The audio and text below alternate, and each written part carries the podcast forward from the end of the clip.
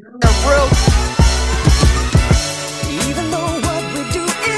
still hustle till the sun come up.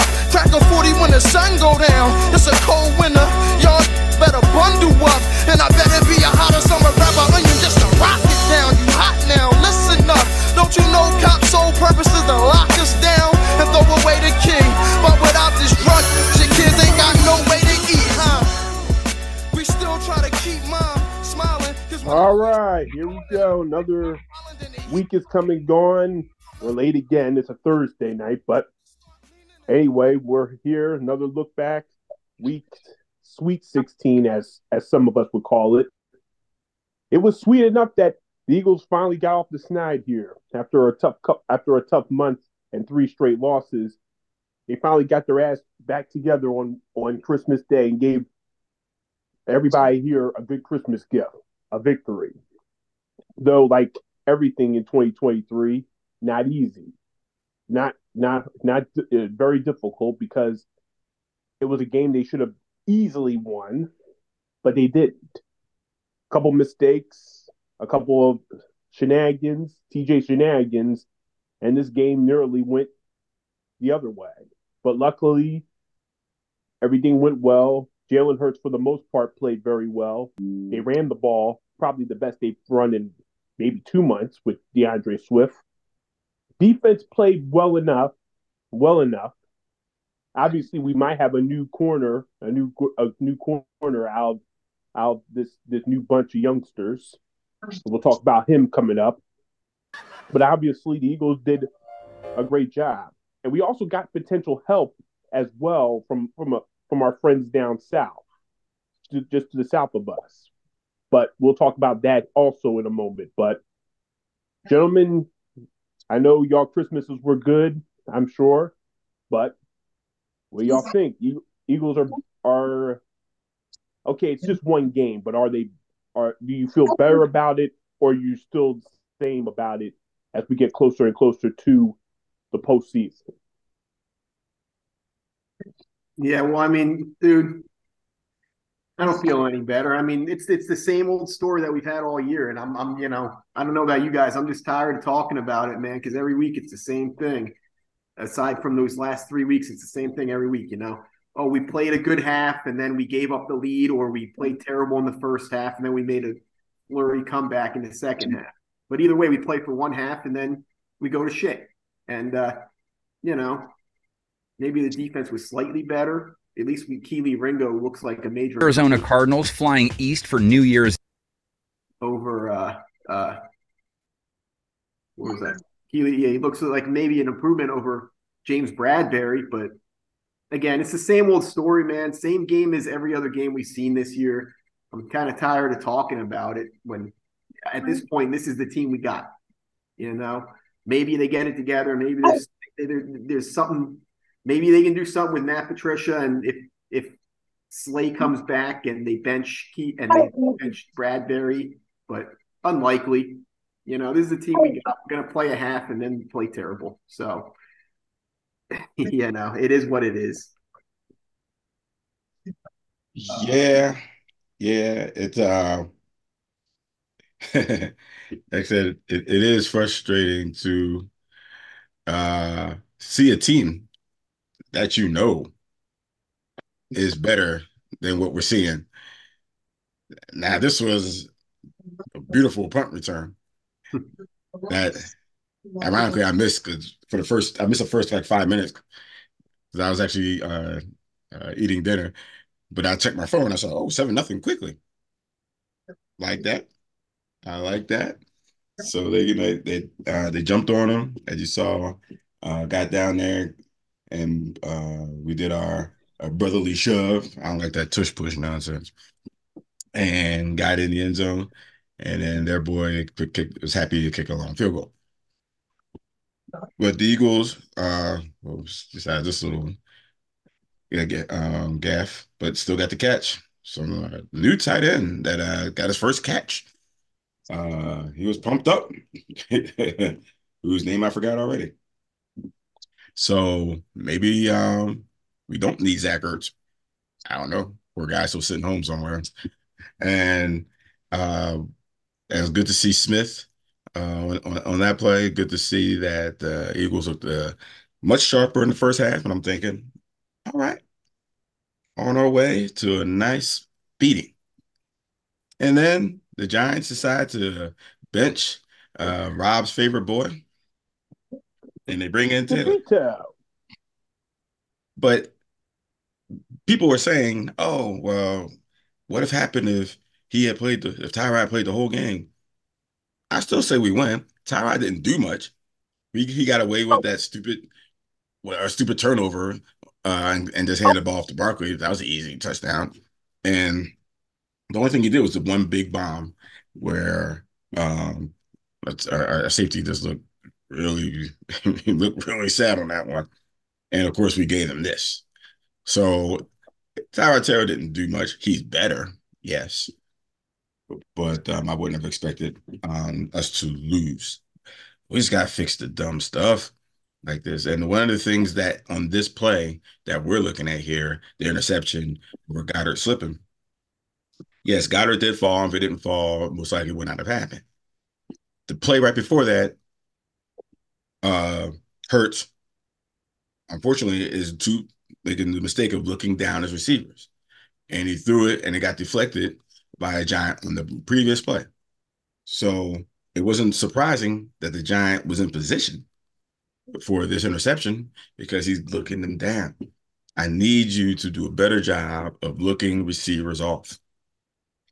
So whatever you got to do to fix that, and I know he can, but he's locking down. And now that was a beautiful play there, but we were on the verge of it was third and 20, only up by two. Things are getting shaky. But they held on and won. So I'm gonna live on the positives and go get the three, 11, and four. And as we roll into the playoffs, I just have to accept that this is the team I got and hope that it's enough to win. It's a playoff game. We'll see. Uh, what I'll say about this game, uh, real quick, it's that you know we played a good first half. We were up twenty to three. Um, and you know we got the early lead, which was good. Uh, but the you know the Giants when they switched when they switched to Taylor, uh, you know, kind of changed the game a little bit as it gave them a little spark. Uh, so you got to give it to them for hanging with us. But you know, we didn't do much in the second half. Um, but other than that, uh, you know, we prevailed in the end, and we snapped our uh, three-game losing streak, and in a game we were supposed to win. Well, I mean, just watching this game on on Monday, everything's behind a day, seems like. But yeah, I was kind of surprised they took out my boy. You know, apparently South Philadelphia was a little too tough for him, even though it's kind of like home up there in Newark. But you know, obviously he just it was overwhelming for him. He just could not get anything down the field. Like I said, there's not a lot of weapons, and pretty much the Giants don't have any weapons. They only have Darius Slayton and, and Darren Waller, and Darren Waller is basically his shelf, his former shelf.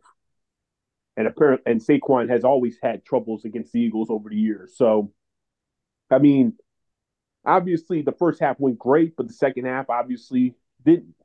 And I think the Giants kind of realized the Eagles' weaknesses. One thing we didn't have those weaknesses is is special teams and 13 hitting hitting uh what's his name Boston Scott was a bad move and it changed the momentum and it's given Giants new life and then the slip up of Goedert led to the pick six, and I, I freaked out basically. I can't believe that this is happening again. They're going to lose at this crappy team. But luckily, we we threw the ball well, we ran the ball well, and that's difference. But yeah, Tyrod Taylor, you know, he did it, he did what he had to do. You know, backup quarterback. That's all he's been his entire career, and obviously he did he did enough to make this a game. Again, it has to come down to the final play of the game too many times this year. You know, yeah, but this is what we are. We are a seat of our pants team. We're just not going to be a team that's going to blow teams out 40 to 10 every week like other teams in this league has done this year. It's just tough. I mean, you know, coaching has been bad this year. It hasn't been as good the last couple of years, or at least last year, because we were in the Super Bowl last year and coaching was really good. But we have to do what we have to do with. We have to deal what we deal with. But we're still 11 and 4, like Kwame says. That's still good enough. This team is still good enough to get at least to the NFC championship game. Now, can we get past that point? Who knows? But this team is still in the mix. And we got help. And we're going to talk about that here in a couple, here in a few more minutes. But obviously, this team is still what they are. They're just they're, they just get by like me. They get by. They they find a way. And you know, unfortunately, we play our boy Jonathan Gannon's team on Sunday. You know, and it's funny, Matt. You, you I remember how much you ridiculed him over the last two years, and our defense this year is even worse off than he than he when he was running it, because Desai probably is done. Patricia is no no better. You know, here we go.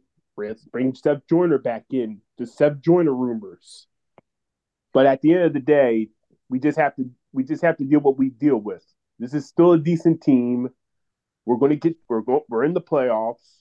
We're probably going to win this division.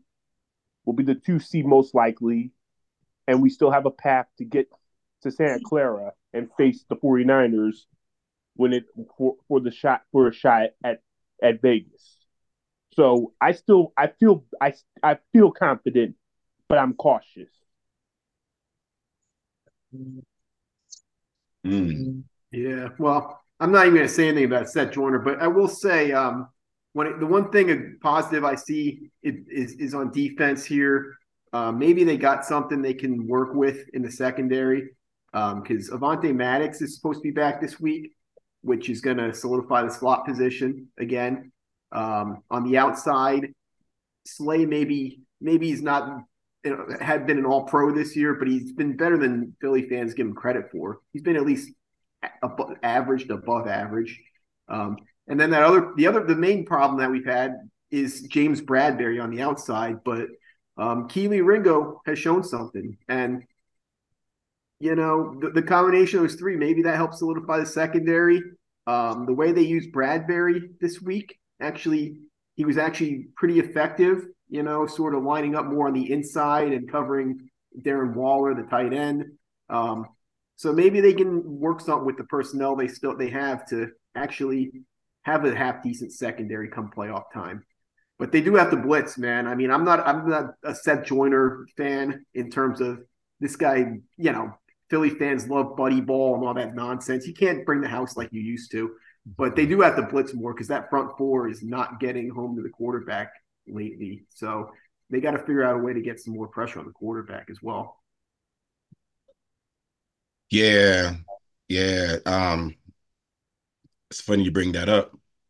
It's, um, is obviously our next um, opponent, Mr. Gannon, makes a return to the, the Linc, and last year, man, we were all giving ripping him for what was going on, and only thing I kept saying and and my dad was one of the worst. Like he, he my dad just said this year he hope he goes 0 and 18. I mean, and uh, uh 0 17. But I kept saying, even though we're ripping them, I could look at the numbers, and we were top in most categories, leading the league in sacks last year.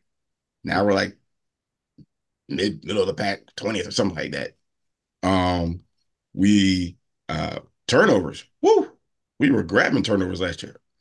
Now we don't know how to get them uh, unless they're handed right to us. So, uh, so now the defense we look at as the big hole, and we're also looking at our offense because we don't understand what the play calling is going on here either. So, uh, uh, that the Eagles are almost surviving with the lack of, let's say, knowledge, lack of intellect, the loss of our uh, coordinators um, that got us to the Super Bowl, um, the loss of our coordinators that got us to win the Super Bowl five years ago. Who knows? if you could keep them, but you know you can't.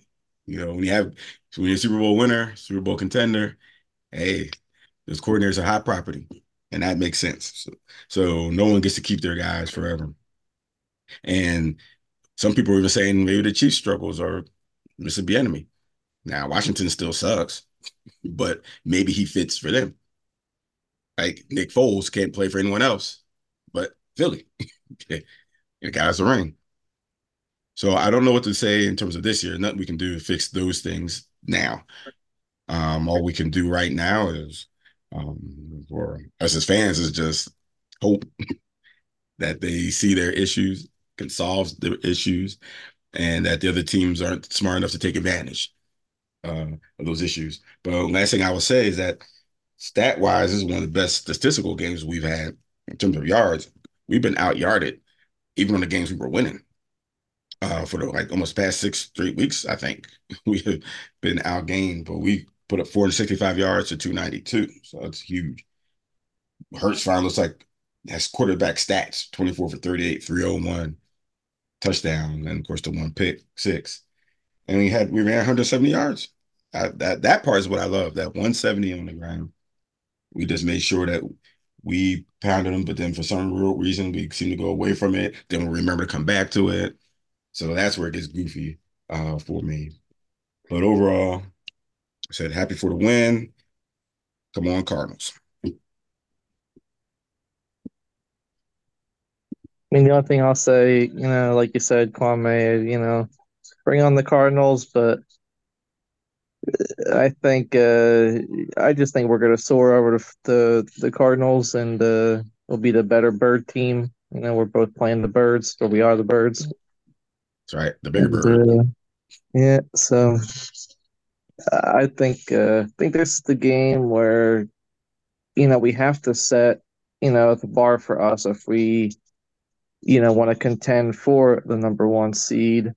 But right now we're the two seed, so uh, I just think we we'll beat the Cardinals by at least like twelve points. Well, like I said, the problem, you know, I took. Well, we'll talk about it in our in our pick'em segment. I just had no confidence in the fact that they were going to blow out a team because they haven't done it all year. Two wins out of eleven by double digits by two possessions, and both for fourteen points. So, I mean, we're just a scrappy team, but that doesn't mean that we're a bad team or we're a lesser team than last year like I said, when the season began, I told y'all we weren't going to be as, you know, 13 and 14 and 3 is it's like a pipe dream. That just doesn't happen very often, especially here. We're going to a tougher schedule, tougher opponents. You know, we we leveled down a little bit, but still, this is still a very good team. This is still a team that, you know, people are going to take seriously. I mean, Colin Cowherd takes shots at a lot of teams in the NFL. He takes a lot of shots, but he's been very respectful for Philly. He's got a lot of love for Philly. Phil believes that they can potentially oh. win the conference at least. But that I'm not listening to Colin Cowherd like he's the master and I and I have to listen. Everybody has an opinion. So at the end of the day, but he has a respectful opinion, and others, you know, they they go by whatever they feel like. But this team is still good enough. I still believe this team is still good enough. And at the end of the day, I think that long term we'll be all right. It's just that we have to, you know, execute. We have to play better defense. We and more importantly, more importantly, the big one, don't turn the football over. If you do do that, you're you're probably in better shape. Besides that 49ers game a couple months, a couple weeks ago. But but at the end of the day, we're still we're still in good shape. We won. That matters. Dallas lost. That matters. The NFC East has to go through us. They know it. We know it. Everybody knows it. The only way Dallas wins this division if they have a better record than us. If they t- they can't win behind or tied, they have to win twelve. That's the only way they're going to get there. They're not going to get there. All right. Now, like I said, I've mentioned that it's it was a very good Christmas for us, and it was even better Christmas later on that night. Obviously, the 49ers, Matt's favorite team, Mr. Delusional about it, his 40 his 49ers, who's been playing bullies to all of us over the last several weeks, finally got their ass where it's at and got bullied themselves by my Ravens. They knocked on the door, they stomped it down, and they curb stomped their ass. Brock Purdy made that defense made him his bitch, made him their bitch, and four, not one, not two, not three, four picks on him. Basically, they did what they did. They did what they did, and the Ravens now have the best record and the key, most likely, to winning at least the AFC. And that's good for me because I'm going to get a lot of money if that's the case. But Your driver's seat. but obviously the problem is now that the Ravens did beat the 49ers who seemed like for for a while unbeatable. What do you do? How does how do you beat this team? Did the Ravens do something or did they have an idea of how to beat Purdy? And, and look, Purdy's what he is. But did the Ravens send send a message to us or the Cowboys or even the Detroit Lions, if we have to go to Santa Clara and face this team, did they provide a blueprint on how to beat this 49ers team? Or is the 49ers still the, the clear favorite in the conference and it's just the Ravens and they're just the best team in the league? Well, first of all, I don't know how you're trying to say that they're that they're my 49ers. I'm the one that's been saying all year that they're overrated. You're the one that's been scared, hiding under your sheets, scared of the Brock Purdy bird bug man all year, man. Um, but you know, you this isn't anything new. I've been saying it all year. The, the, the Ravens didn't do anything special that I haven't been saying all year. The blueprint's already been out on the Niners since really since the playoffs last year. They're they're a front running team, just like the Cowboys. They get up early and they're going to pile on the points. Hit, but you come out, punch him in the mouth, get up early on them, and make Brock Purdy have to beat you. He's not going to do it, and this team's going to fold. And that's exactly what they did. And you know, that's what I've been saying all along. This team's overrated. Um, I don't know. They, they they're still probably the favorites in the NFC because they still have the number one seed. We'll see how that turns out, but you know, I I'm not going to say that they have that number one seed locked up this week. They have a nice easy matchup, but the Rams in Week 18, the Rams are going to be fighting for a playoff spot. So that's not going to be some gimme game. They almost lost to the Rams earlier in the year. So yeah, I think they're overrated. If they get home field, they're still the favorite. If the Eagles, well, I don't I don't even know that I would say the Eagles because I got no faith in them at the moment. But the Lions could take them the way the Lions are playing. So still, I, I right now the way the Eagles are playing, I still think the Niners are the favorite. But yeah, they're not my team; they're your team, man. You're the one that's been sweating them all year. Yeah, yeah, yeah. The uh yeah, I enjoyed this uh this game. And I as I texted out to uh, some of my buddies that um I got to experience the Christmas trifecta. Dallas going down, Eagles winning, and San Fran going down. Couldn't have asked for anything better. Oh, I could. I made a few dollars on a bet. Oh, Thank good. you, Dolphins. I gotta go pick that up later tomorrow. So it all worked out nice. And for the Ravens to go in there and um, initially uh, it looked kind of shaky when you give up a safety because the official falls into the end zone and you kind of trip over him. So I thought, oh boy, this is not going to go well. And there's and then you see in the second half, Aguilar getting touchdowns, doing making moves in the end zone, and uh, you see them just intercepting Brock. One, two, three, four. Loved it. Loved every bit of it. And what did they do? Nothing too fancy. Pressure. Brock is as, and it's not a Uh, it's not negative to say this, but he's a system quarterback. I know people argue on the radio about what does that mean, but he just fits in their system. When everything is just right, he's right. And Eagles, when we played him, allowed him to do everything just right. Except when we played him last year in the conference championship, we knocked his block off, and that was it.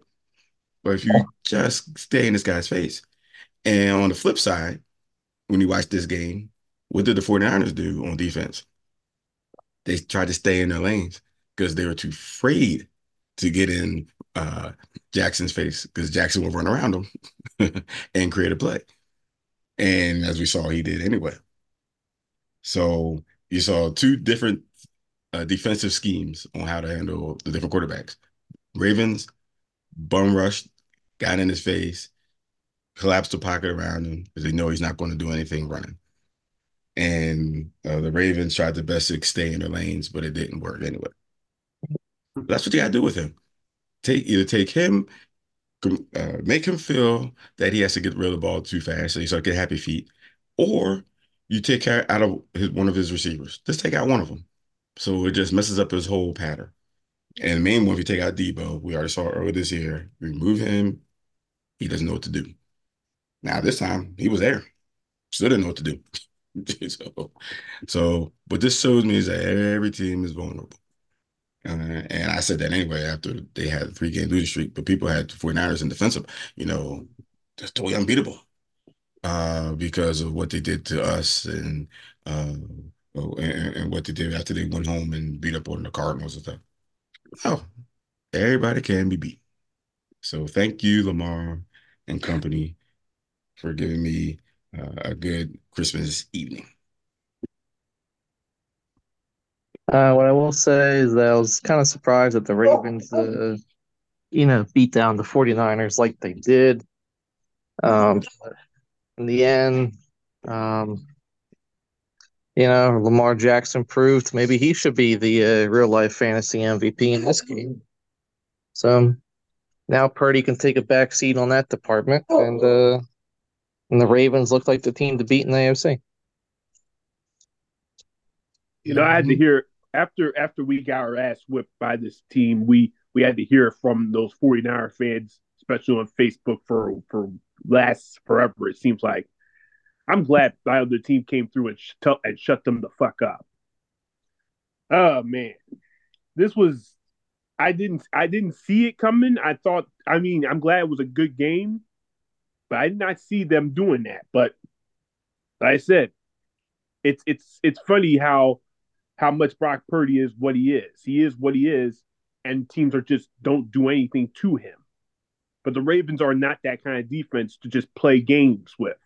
And he better be glad this is a decent. De- this is not the defense of Ray Lewis and Ed Reed and Terrell Suggs. That would be the end.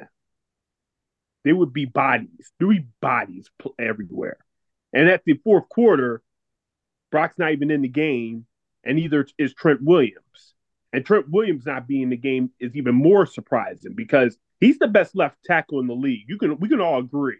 No matter what we think of how of the 49ers, he is the best left tackle in the NFL. And if he's not out there, this team is nowhere, going nowhere. I mean, you got Sam Darnold, that sucker. He's out there trying to make plays. I mean, it was beautiful.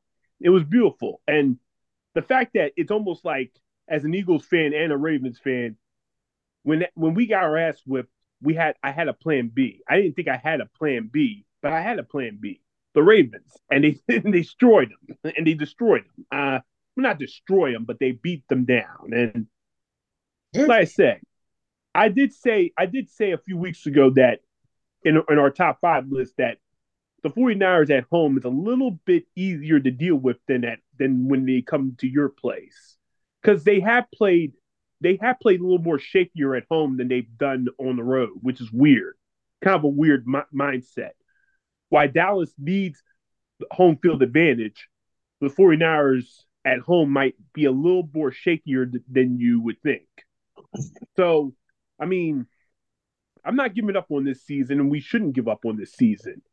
But obviously, the 49ers, you're either going to find a way to get them like the Ravens did, or you're not, and they're going to win the conference and maybe even and maybe even further. So, really, I think that at the end of the day, we saw what we've seen out of this 49ers team.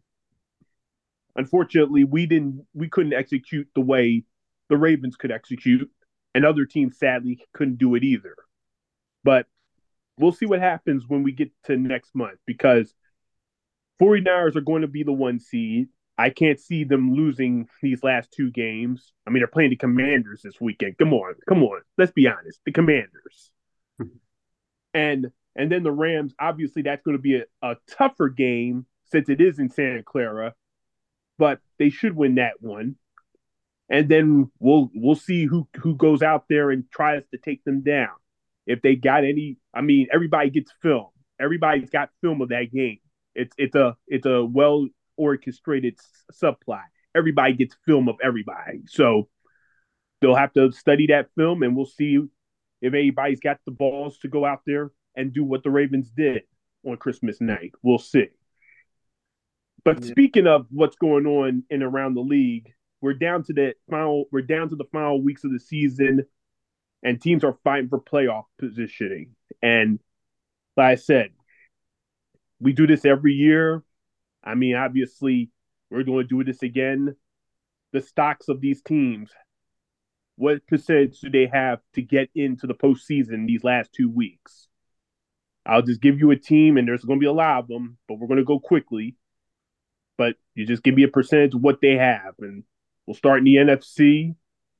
I believe the Rams I think the Rams are going to be all right, but we'll we'll give them a we'll we'll give them a shout out here. So let's start with the Rams and their and their chances of being playing Super Wild Card Weekend.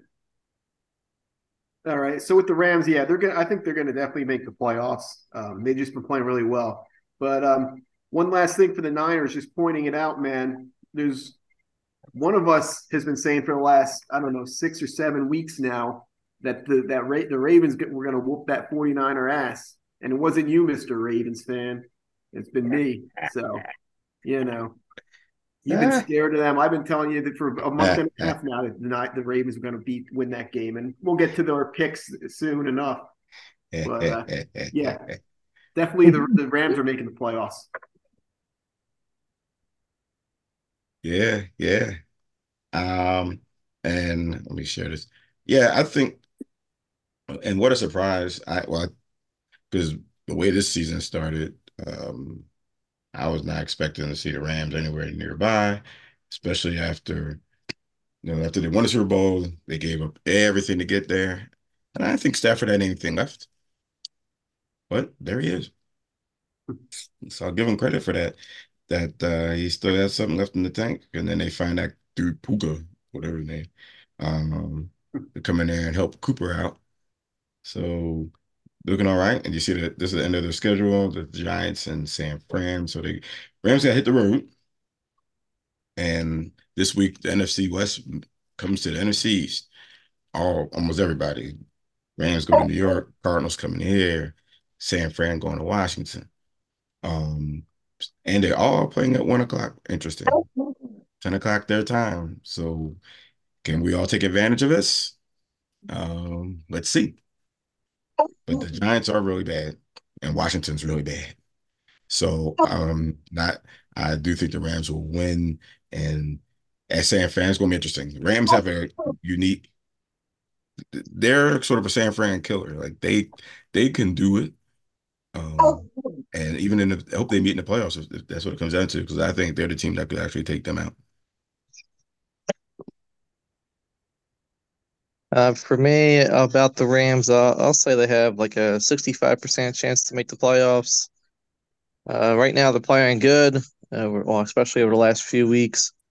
So that's their percentage. All right, we're going to obviously we'll continue here. Big matchup on Sunday Night Football that we'll obviously preview on Sunday, and obviously we'll look into now obviously the Packers and the Vikings are playing each other in a playoff eliminator because the loser of the game is out. They're not making the playoffs. So between the two of them, what's their percentage? All right. Well, yeah, like you said, whoever win loses this game is out. Um, then you look at the following week: Green Bay plays Chicago, Minnesota plays Detroit, and uh, obviously Detroit's a much tougher matchup than Chicago, but Chicago's playing tough. But uh, um, I think Green Bay is going to win this game, so I'm giving Minnesota pretty much a zero. And for Green Bay, I think if they win this one, they have a good shot at making the playoffs. I'm going to give them a 60% chance. Okay. As you see here, I'm showing the screen here, the NFL's um, website, and they have a little breakdown of playoff probability that they have. And like I said, the, the you mentioned the Packers and uh, the Vikings. Right now, they believe the Packers is 26% uh, chance of making the playoffs. Vikings at 30. So neither one's in a po- positive realm to get in. I think that that's going to be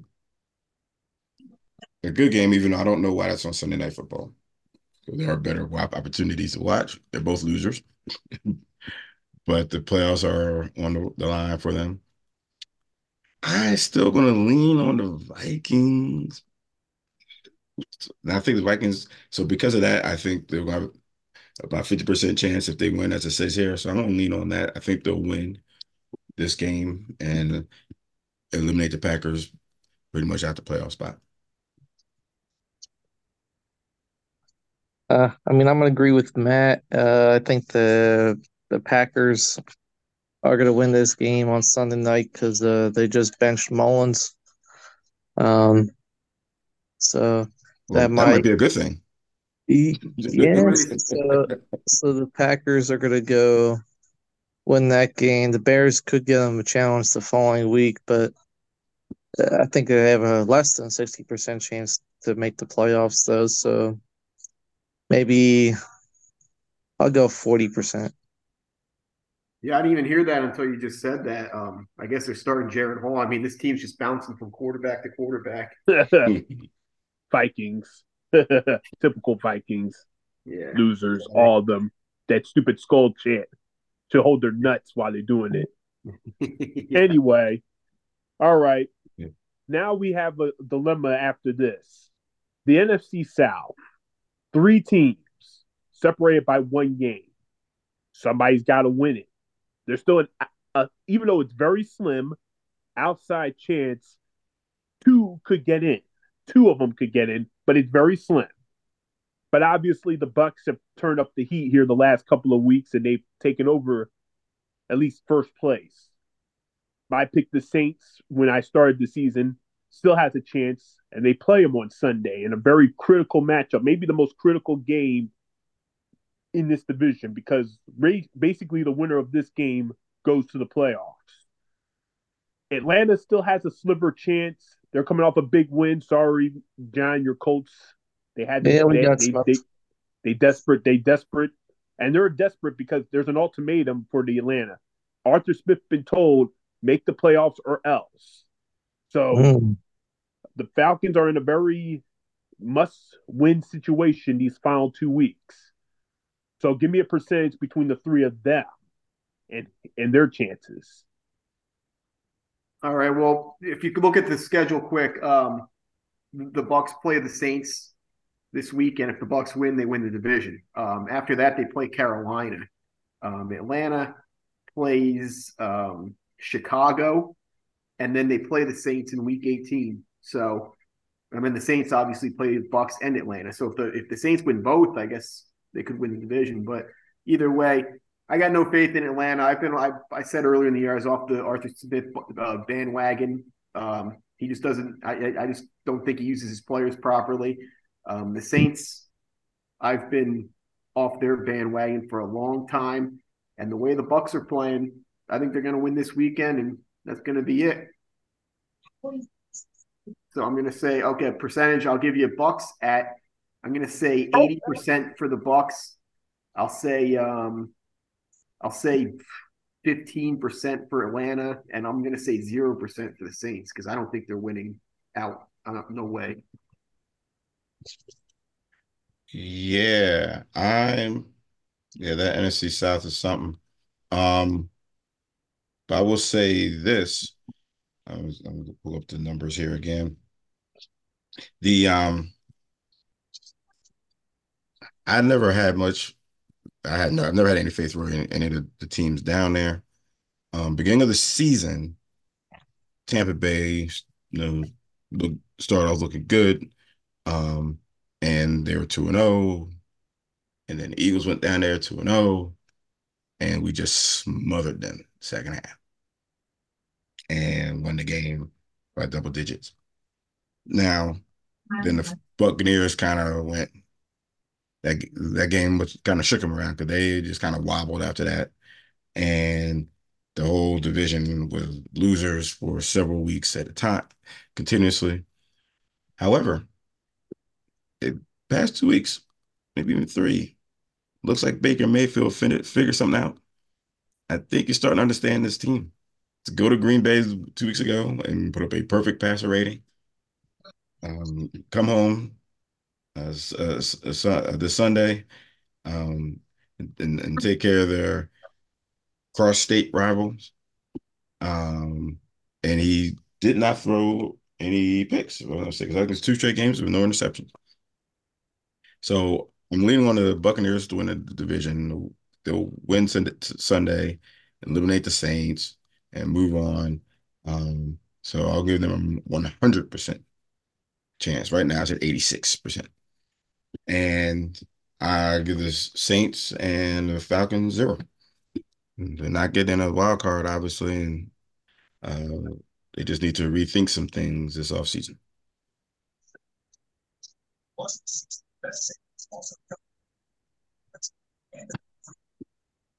Oh, with me, um, yeah. Well, uh, I'll say, you know, I think I originally picked the Saints to win the division. I mean, I kind of don't think it's going to happen now now the Bucks been playing well, but uh, I mean, I'm going to take a, a chance and go with the Saints to win this matchup this week. Um, and they should be able to beat the Falcons in the, the following week. So I think they have realistically probably a 50% chance to win. Uh, the Bucks will probably be they probably have a better chance, really, probably like sixty or seventy percent. The Falcons, they're probably less than twenty percent, so we'll give them twenty percent.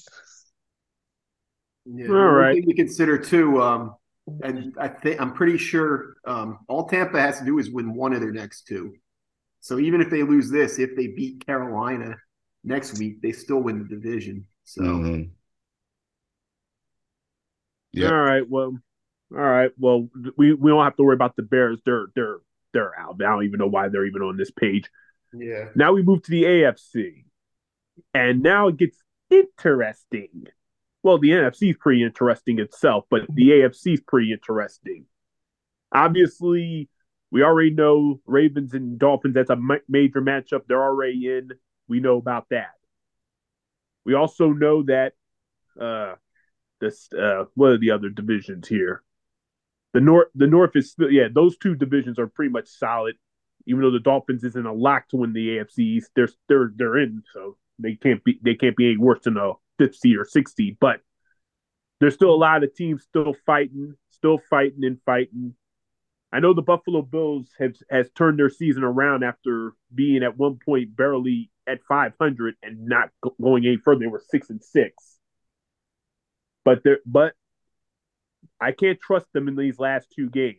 Even though they looks good, they can they can screw it up in these final two weeks and they could be out. So what's the percentage for the Bills? Even though it looks like they have a wild card spot almost locked, it's not locked. Nothing's locked in this in this AFC the way things have been lately. So percentage Buffalo Bills. Yeah, well, um, with the Bills, you know, they're down, they're behind Miami by two games with two games left. But Miami plays Baltimore in Baltimore this week, and Buffalo plays the Patriots. So, and then they play each other in week next week in week 18. So there's a good chance that that week 18 game is going to be for the division on top of Buffalo. You know, if they win this week, they have 10 wins on the season. So Um, I think they make the playoffs. I think it's maybe not a lock, but I'm going to put it at about 85%. Yeah. Pretty much ditto. Um, it's uh, everything's lining up pretty nicely for them. You get to get the Patriots, should smoke them, and then Miami's got to come up to be more. Even though Beemore is only favored by three, which is interesting, and Waddle's out. It's an interesting, unless they just feel that Baltimore put out everything they had on the Sunday Monday night game. But I still think oh. Baltimore will pull it off. My, Miami leaving the road, going on the road, coming to Paris, going to be chilly. So I think that's going to lead to a nice showdown the following week. So I say the Buffalo has a ninety percent chance making the playoffs. Make mine short here. Uh, I think Buffalo. They, uh, I mean, they should be able to beat the Patriots, but uh, it's just going to come down to that Week 18 game. But they they still have a pretty good chance to make the playoffs. Uh, I'll keep it like 87 percent. Now Cleveland plays here shortly. They're at 10 victories. Pretty much 10 is a lock in the AFC to get in. So we're not going to put a percentage on them. I believe we we all agree they're in. They're we're all unanimously agreed that they're in. Yes, but I will say But- about that uh, about the Browns. Uh, they just ruled out Mari Cooper for this game. Yeah, but Yeah. it's still the Jets. Still the Jets. They're still, Still playing the the Jets. Jets. Right. But but let's look at the other two teams that still could play a factor. We pretty much also know that the, inevitable is not going to happen this year. The myth is not going to be broken as far as all AFC North teams in. It's not going to happen. But there's still an outside chance that there could be a room for one more team. Pittsburgh and Cincinnati are obviously they they they're hanging on by a string. You know, it's kind of like that loose end song. We're hanging on string now. Don't don't. Yes, sir. what I forgot this, how the song lyrics. I gotta listen to it again. But anyway, Hanging on string. what's the percentage of those two teams and these final two weeks? Even though their quarterback position's a mess and other issues, but there's still a chance they get to ten wins. Ten wins is a lock to get into the playoffs in the AFC. So what is their percentage? Both of those teams. All right. Well, um, for the Steelers, there is a chance that they could win out, and if they do, they, they, they there's a good chance they make the playoffs. Um, they play in Seattle this week, which you know it's not an easy game, but Seattle's not some world beater team. Um, they could win that, and then you look at their Week 18 game. It's it's against Baltimore, but you know if Baltimore beats Miami this week, they lock up the number one seed. They got they got nothing to play for. They might just play all their backups. So you know, if, if if Pittsburgh wins this week and Baltimore wins this week, there's a high probability Pittsburgh gets in. Cincinnati, uh, they got it pretty tough. I don't think they're making it, man. I don't think they have much of a chance. They got KC and then the Browns. Um, yeah, I don't think it's going to happen for them. So I'm going to say the Steelers.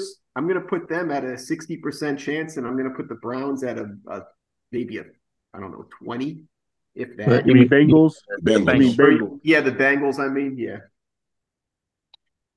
Yeah. Yeah, it's tough. And um for the Bengals, Steelers, um, you know, aren't all that special.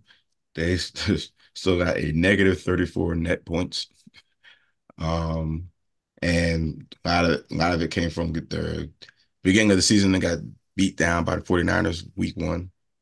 And uh and as, as, I'm trying to remember else. So all their wins have been tight, you know, almost like the Eagles. Ironically, we both had to snap out of our three games skid in the same week. So something about PA, the San Fran already came through and beat both of us. Uh, uh, kind of silly, but because of what's left of their schedule, like you just said, Steelers um, look like they have a definitely easier ride than the Bengals. Bengals have to go on the road to KC with underdogs by seven. You know, KC ain't mm, all that, but I would lean on the Chiefs pulling that one off. And then, of course, they got to say play the Browns. It all comes down to whether the Browns need it. But same token, the Steelers will be playing the Ravens, and the Ravens most likely will not need it. So I'm still leaving on the Steelers. Uh, about 60, about 65% chance of getting in. The, and the Bengals at about 30. Uh, I think I'm going to agree with Kwame uh, in terms of his percentages. Uh, but I'll say the Steelers, I'll drop them to 50%. And the Bengals, I'll, I actually put them, I'll put them at 35%. All right. So now we have another dilemma. Like the A- NFC South, the AFC South is is a three horse race. And John, John, I know this much. This means very much for you because your Colts are in the middle of that race. Jacksonville is basically limping to the finish. About a month ago, they looked like a team that could fight for the one seed. That's long gone. They're going to be the lowest of the division winners. And unfortunately, are they are either going to make it? Are they even going to make it because of the injuries to Trevor Lawrence? He is not healthy at all, and he's just trying basically patch himself up and try to carry Jacksonville to the end of the regular season. Obviously, Indianapolis, they're coming off a bad loss, John, to your to the Falcons of all teams. And you know, is the Gardner Minshew, does he have enough to take take them to the playoffs in in in his opportunity situation? And then there's the Houston Texans. What's going on with the Houston Texans? CJ Stroud has the concussion, a bad concussion. He's missed the last two games, and the team is kind of falling apart. He's back this And- week. You know, the, the team is falling apart.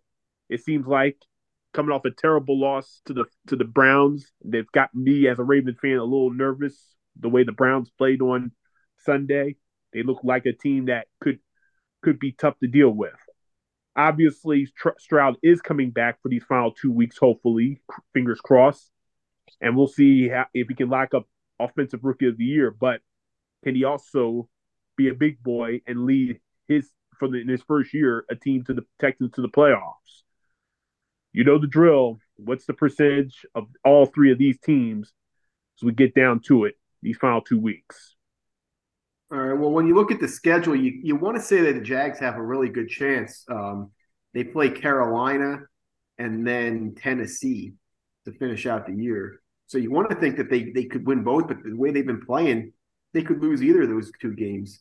Um, just because both teams are bad, I'm going to give them a 50% chance, but I, I'm not really confident in that. And I, I'm not I'm not even getting into tiebreakers. There's so many potential tiebreakers, but it looks like if Jacksonville wins out, they would win the division. Um, and then you look at the other two teams. John, your Colts, you're playing the Raiders this week, who are tough, and then you play Houston to close out the year. And Houston has Tennessee this week, and then the Colts. So uh, I think that Colts Texans game I mean, that's 50 50. That could go either way. I think uh, this Colts Raiders game is kind of 50 50. That could go either way.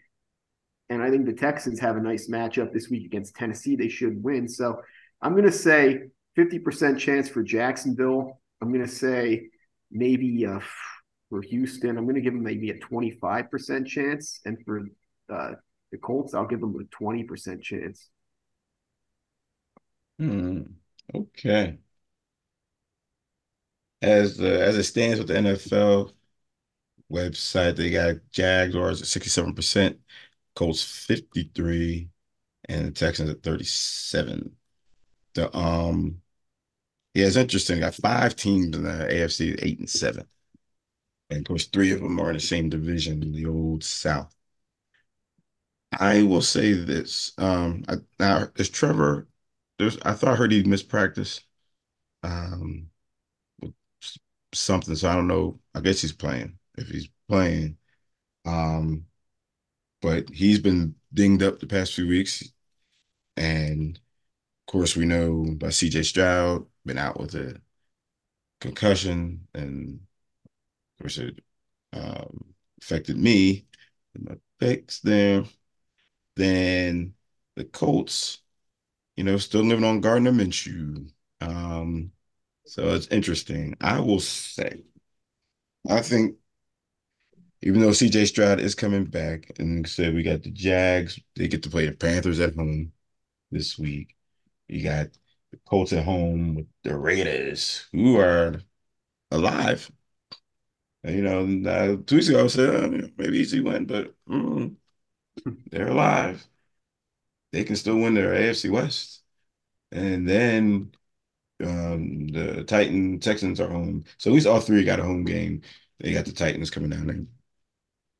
I will say this if, and this is the if, if CJ Stroud is okay,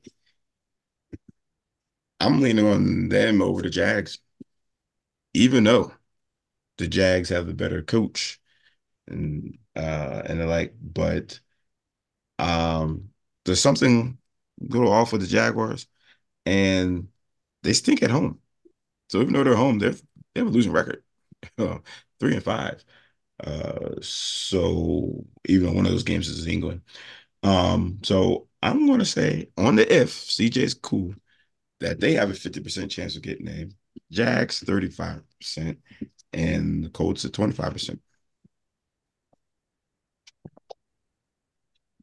Um, I mean, I think the uh, the Colts are hanging by their their teeth right now in that seventh spot. Uh, they got lucky last week with a couple teams losing as well.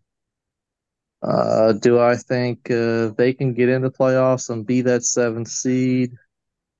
I think they do. So I still think they have a fifty percent chance.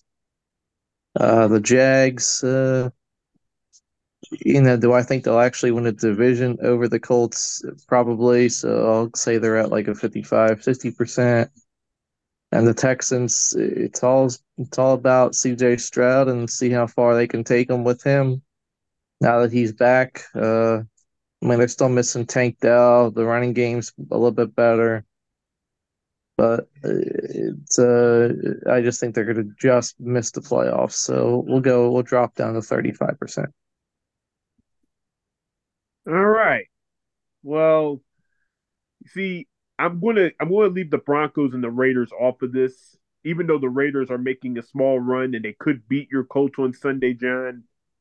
I'm keeping them off just because I just think that there's just too much overcoming. They don't have tiebreakers. That's why they're at where they're at. Both of them are under 500, by the way. I just don't see everybody's going to have to lose out for them to make it in. And that's the, impossible with the way the, the league is built right now. Not Yeah. impossible, but Yeah, like the, uh, The Broncos Now- just benched Wilson.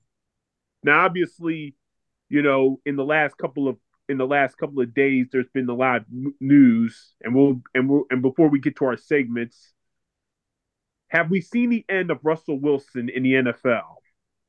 The bro, the Broncos have decided to cut depart depart ways with him, even though it's not uh, uh, it's unofficial, but it will be official in a few more months when the 2024 league year begins. So is Russell Wilson going to have a new job, or is he going to become a dad, a full time dad, and be happy with Ciara and those three kids of hers, of his and his her oldest son? How you all sweating him and his babies? Yeah, right. Hey, I, Like, no hey, one else is the father. He's got popular. Hey, he's got he's got he's got pu- public lifestyle. It's not my hell. I don't know. I'm just saying there's a lot of fathers in the league. yeah, right. But but seriously, uh, is Russell Wilson's ru- NFL? Has he played his last game in the NFL? if he wants to play, he'll play.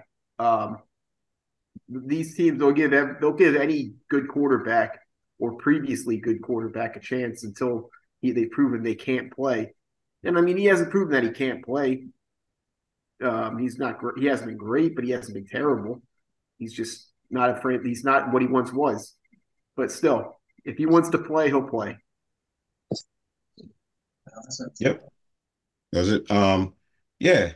Uh, he'll, he'll have no problem getting a a job. I mean, it might be backup, but I think he'll find a starting job in this league next year. Because if you look around, a lot of quarterbacks got injured this year. See if- how many of them uh, recover.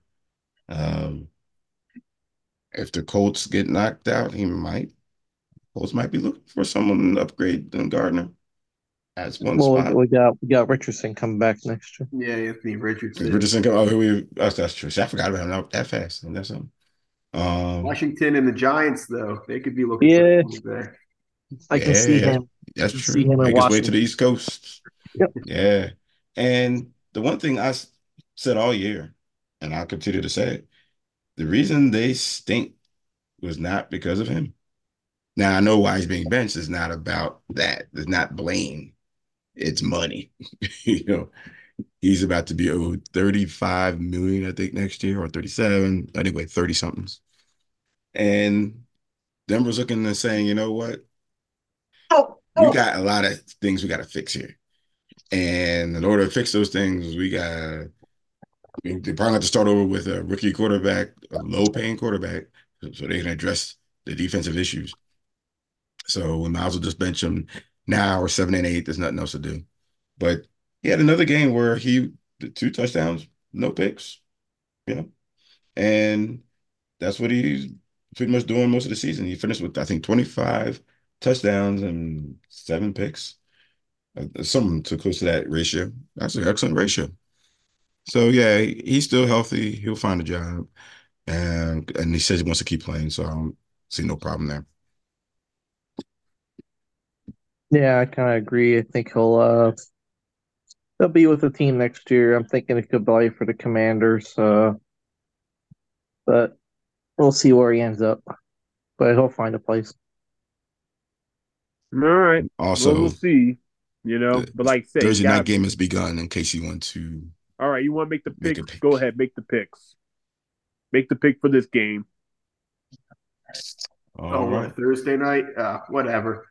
Um, I mean, it's the Jets, so I'm not even going to say anything. Um, Cleveland will win this one with a final score of uh, 26 to 26 to six. well, you know what? That ain't too far off. Yeah, even though the Browns are missing Mr. Cooper, it's going to be a victory. Let's um make it a simple 24 to 7. I'm similar with Kwame uh, with my pick. I'm going to go with the Browns.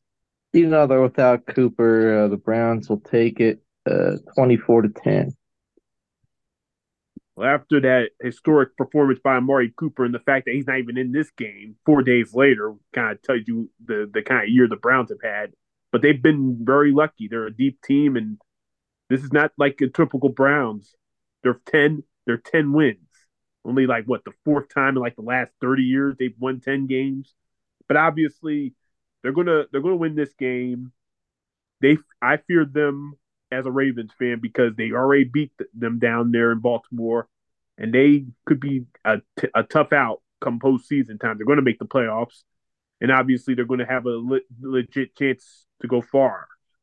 And Joe Flacco's the comeback player of the year if he if, if it's given to somebody else, you know, shocking. But Browns win 27-13. Man, it seems like it's easy to scare you, huh? Scare the Browns, scare the Niners. Well, well, you got teams. You got teams. You you you, you know, it's it. Look, Ravens can be anybody in this league, and I think the Eagles can be anybody in this league. But you know, you have to get them in the right time. All right, let's get to our segments.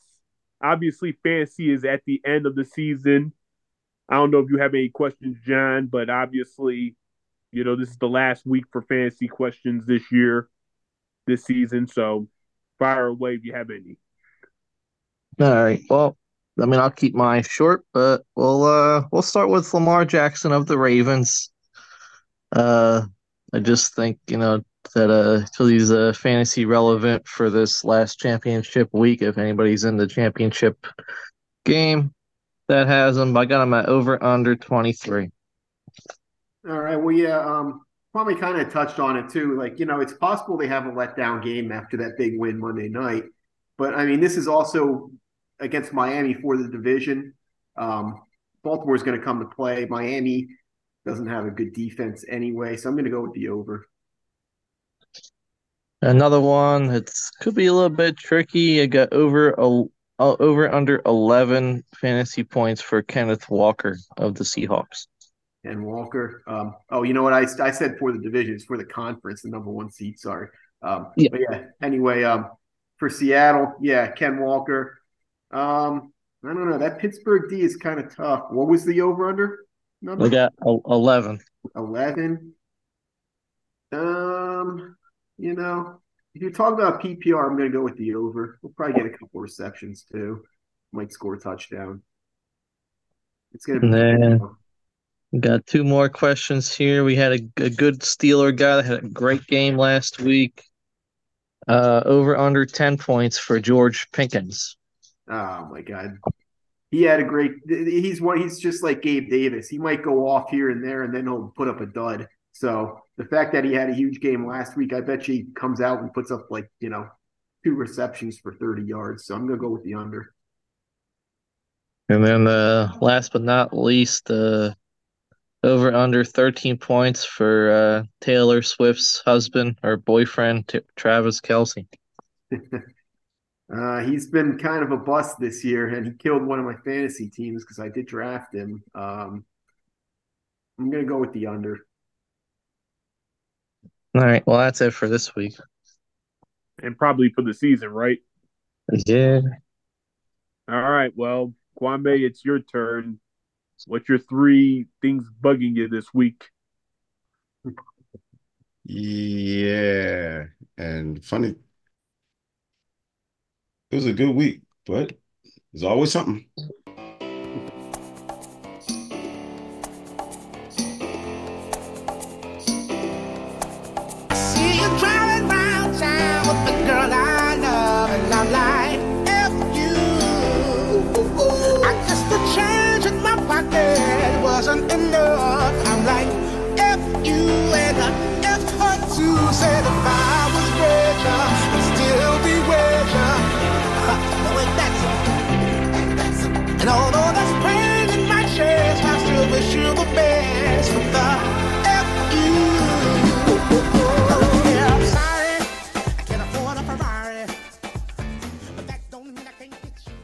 Yep, yep, yep, yep. It's that time again. The the F viewers. And as I said before, this was actually a not so bad week. Uh, like I got my Christmas trifecta. I got uh, and within that trifecta, a few dollars were earned. So not bad, but there's always something. And we'll start off with a big old FU to the team out west, the 49ers, who got stomped. All this talk, oh. they were getting all big and bad, that they were just going to run away with it. Everybody was all 49ered up. And B More goes out there and shuts that nonsense down. After B More gives up a safety in the most goofiest way. Because Lamar didn't have to run that far back into the end zone. but he runs in the end zone. Uh, Fisher runs in the end zone. He trips. It looked like the Keystone cops out there. And I'm thinking, oh boy, are we going to lose? Is Baltimore going to lose or by two points? But nope. They smack around old Brocco and they intercept him not one, not two, not three, four times. And old Sammy Darnold gets in there and they get him one more time. So uh to the 49ers and all your fans, F you. Number two, the Cowboys. woo woo. Even though I won money off you, so I appreciate it. But F to the U because you guys thought you were all big and bad at the final drive. And I'm watching the drive saying, I hope they just keep wasting time. Take your time. Just give Miami just enough time to win the game. And I was saying that as I'm driving. I said, because the most you can do is take a two point lead. And that's what wound up happening. Give Miami three minutes of time to get down there and kick a nice field goal and say, get up out of here. I mean, had a one point lead. And Miami wins by two. And I cover. So I appreciated that. But as I was watching the game, what I'm thinking to myself is earlier that day, that day, their old boy, Mr. Coop, hanging with Mr. Cooper, put up 250 some yards. if you I would have kept him and had CeeDee Lamb on the other side. Whoa. But your your boy Jerry Jones, he's a cheap bastard. Your Jerry boy Jerry Jones doesn't understand what it means to be a GM. I wish I could play the clip that I saw on my buddy sent me on TikTok about your boy from FS1 just ripping Jerry Jones and the Cowboys and uh, asking him why is he still trying to act like a GM. So for the Cowboys, oh, and also that play in the beginning of this the game where you tried uh, to run power into the end zone, and my boy grabbed him upper body and pulled him on this side of the end zone and not on that side. And then they might have fumbled. If you had Ezekiel Elliott, I think that's a touchdown. now, I'm not saying Ezekiel would have been worth it the other games, but that one play would have changed your whole game. So, Cowboys, as always, you get that. And finally, it's kind of a toss up. There's a few things I want to talk about, but I won't leave it on this one. F you to the Chiefs. Man, you bastards couldn't beat the Raiders. Really? What we're doing now? We couldn't even beat the Raiders at home when you needed it. And then you you do you do this nonsense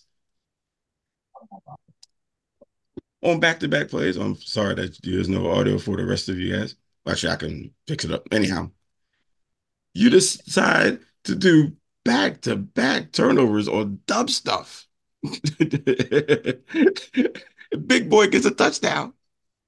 And then the next play, oh, those a big six.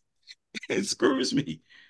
Because I had picked him in the our suicide pool.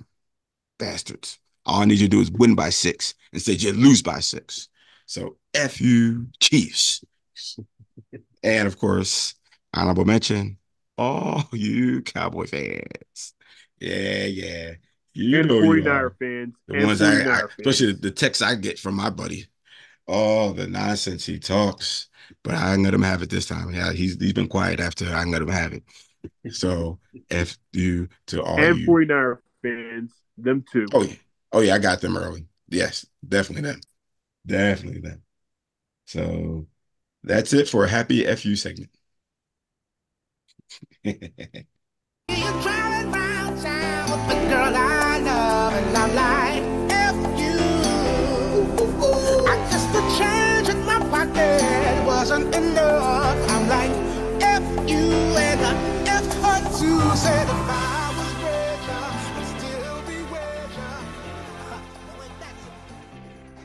All right. Well, this week, you know, I took my risk, but I don't need to take a risk. I've been I've been terrible this year in my picks this year, obviously.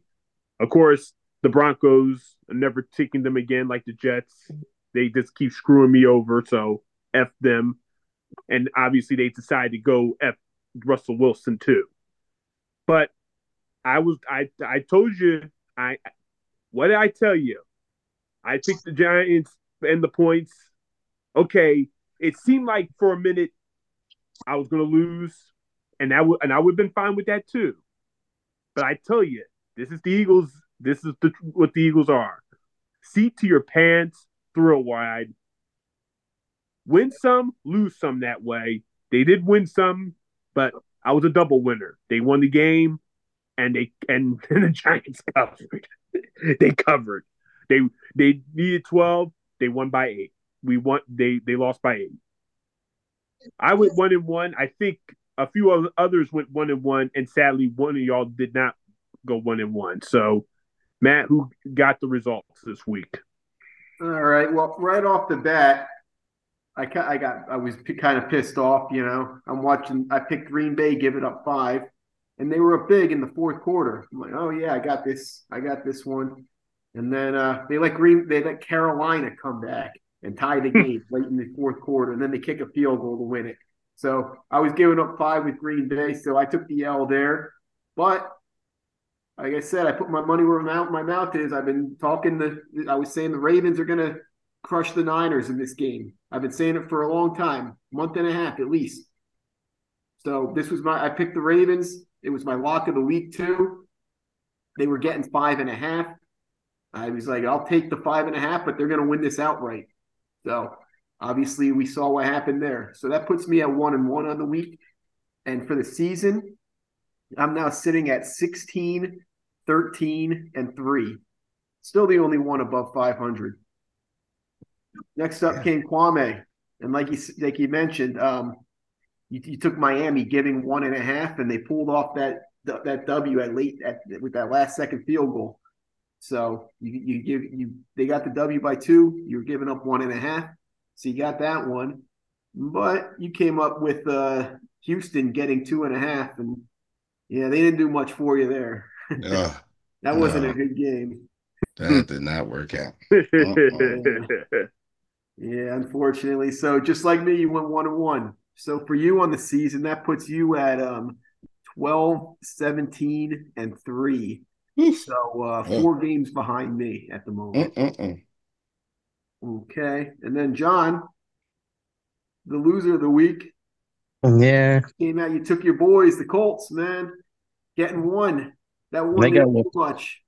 They, they that was a, they they were terrible this week.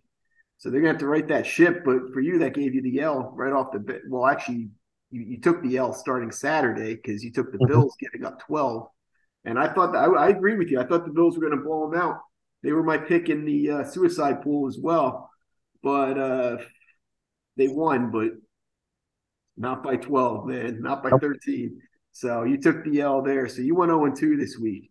The only one that went 0 2. So that puts you now at 13, 17, and 2. So that actually drops you um, behind Kwame by half a game. So you're now in third place. Four and a no, no, Wow.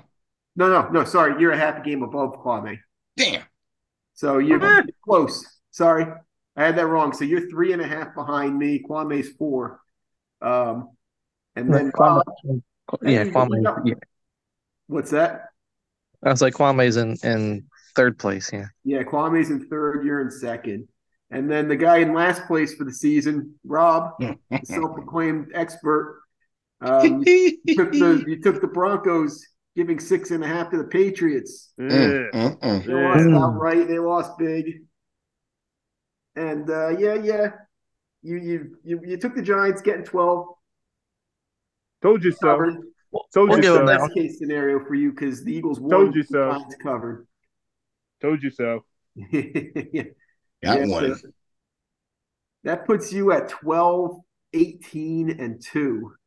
So, uh, yeah, you're pretty I want 20 behind. losses. I want my 20 losses. Yeah. I want my 20 losses because if I because that will make me the loser of the year. I cannot I cannot succeed with 20 losses. That's what I'm Oh, you- gunning for now. Oh, I can't will. beat y'all, so I'm going for the other the other way. Go for it. I mean, I'm not the Detroit Pistons. I'm not that terrible, but I'm terrible enough. Oh, Detroit Pistons. That's that's a shame. That's crying shame. And that's Yeah. basketball we're talking about, folks. Basketball. Yeah. So um yeah, that's the standing. So if we're doing it the same way we did it last year, you know, last year we did two picks in the regular season, and then we each did one pick each round of the playoffs. We only did one.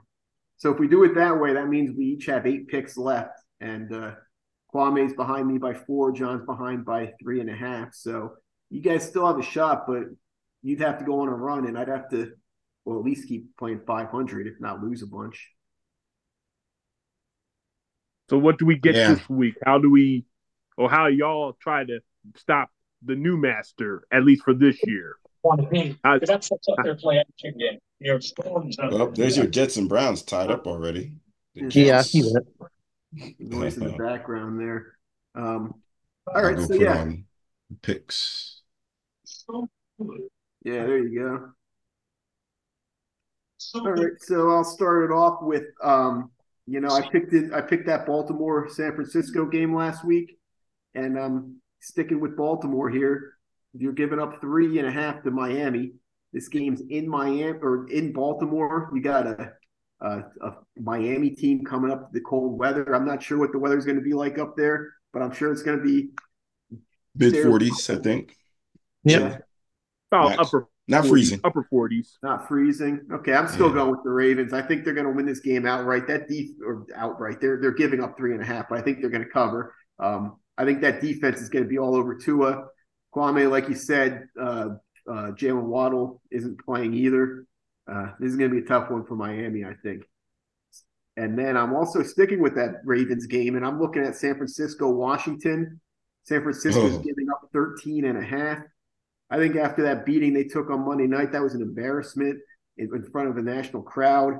I think they're going to come out uh, pumped up, and Washington does. Oh, it's actually down to 13 now. Okay. Either way, Washington doesn't stand a chance. I think San Francisco covers 13, so I'm going with the Niners. Okay. So you're staying in the DMV area. Those games are right down the road from each other. Um, well, I was thinking about Baltimore myself. That's why I can't do that. I try to catch, even though I might have no shot. Um, and I'm thinking about maybe putting a few on it. That's how good I feel about that one.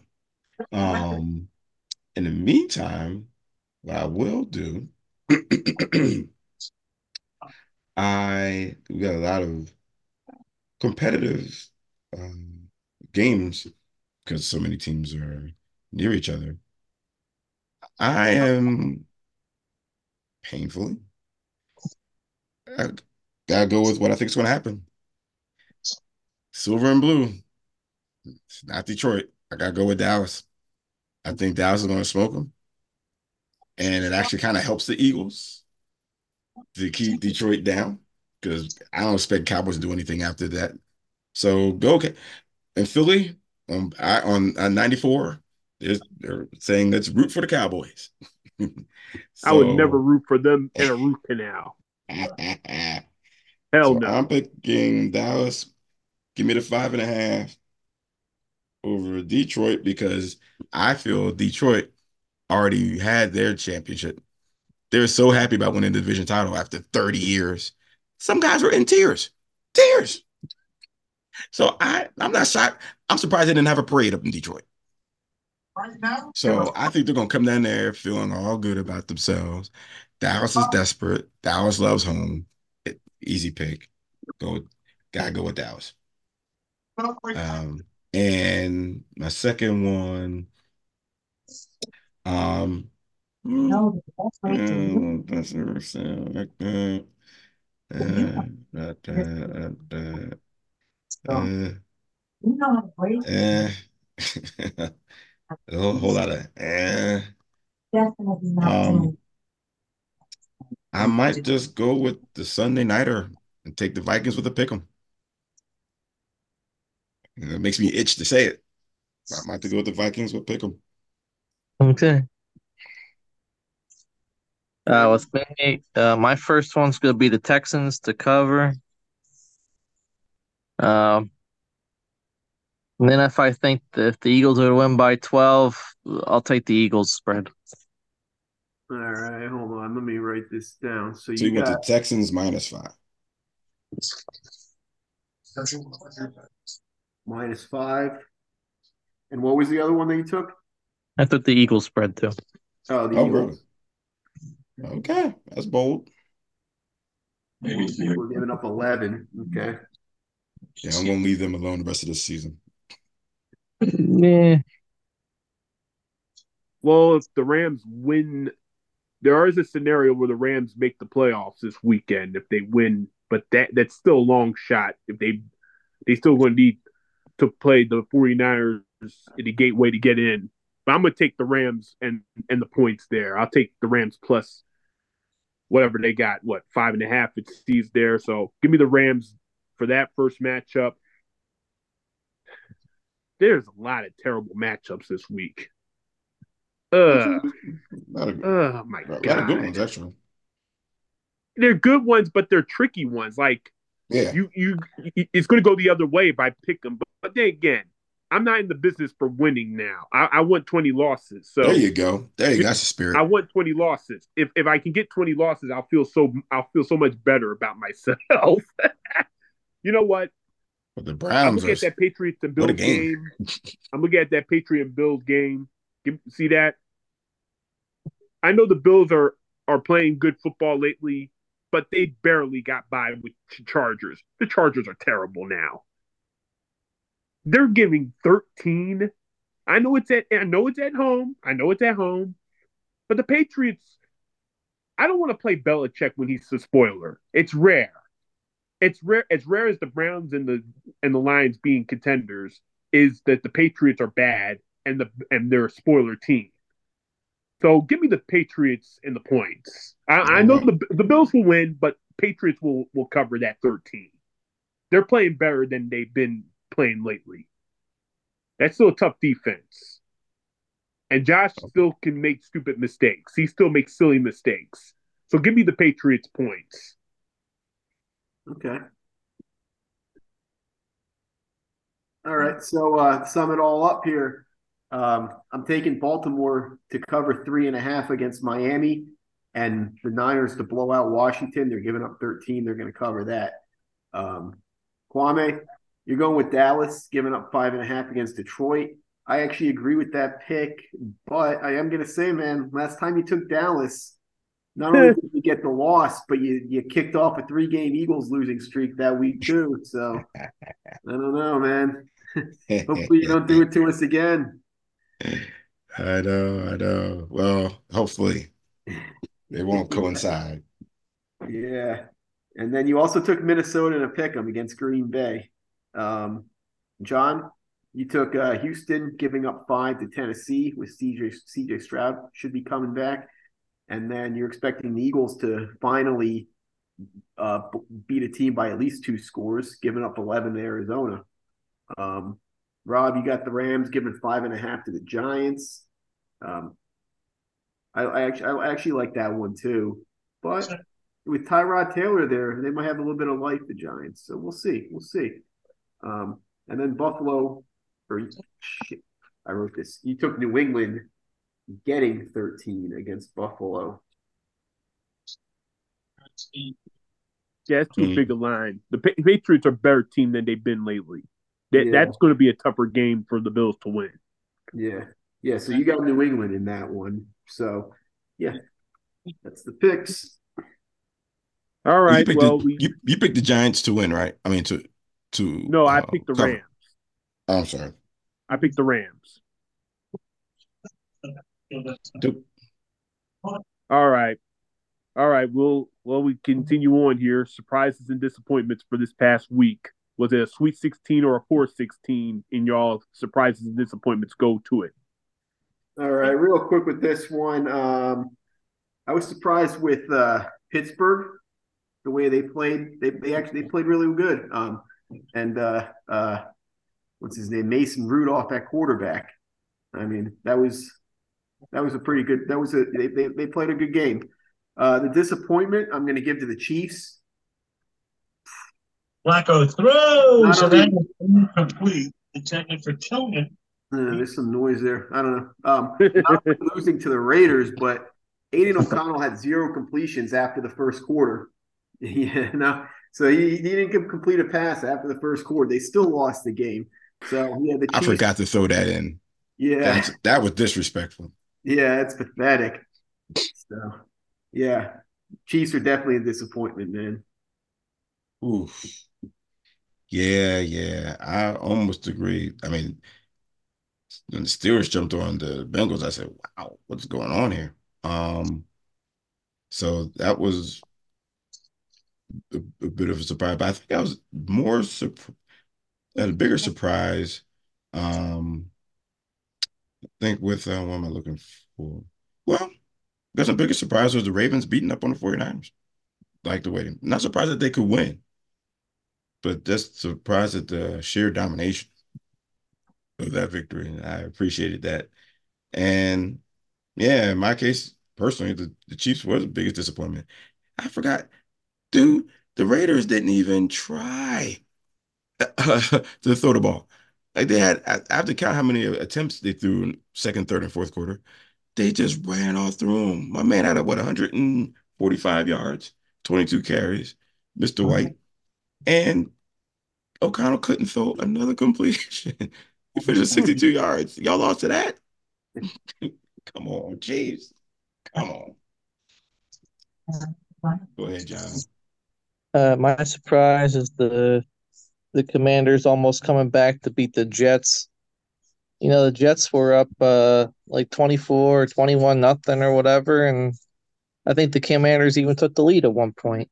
So uh you know, that's my surprise cuz I really don't think uh Washington's that good and they're even starting Jacoby Brissett this week.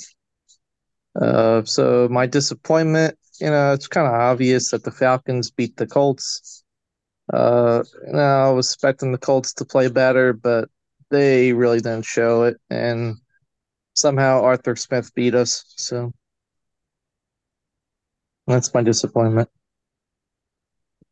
Well, like I said, my big surprise is how dominant the Cleveland Browns were against uh, the the Texans. I mean, I know they've been good this year, but they've not. The defense hasn't been good on the road, and they just Amari Cooper had the game of his life. Over 260 yards. Like everything he touched went for at least 60 yards. And, you know, like you said, Kwame, the Cowboys could be a Super Bowl team if they if they were smart, if they were smarter with the talent. And they had Amari Cooper. He put 200 yards on us once. I remember. The guy the guy is that good. But the fact is they couldn't utilize him properly.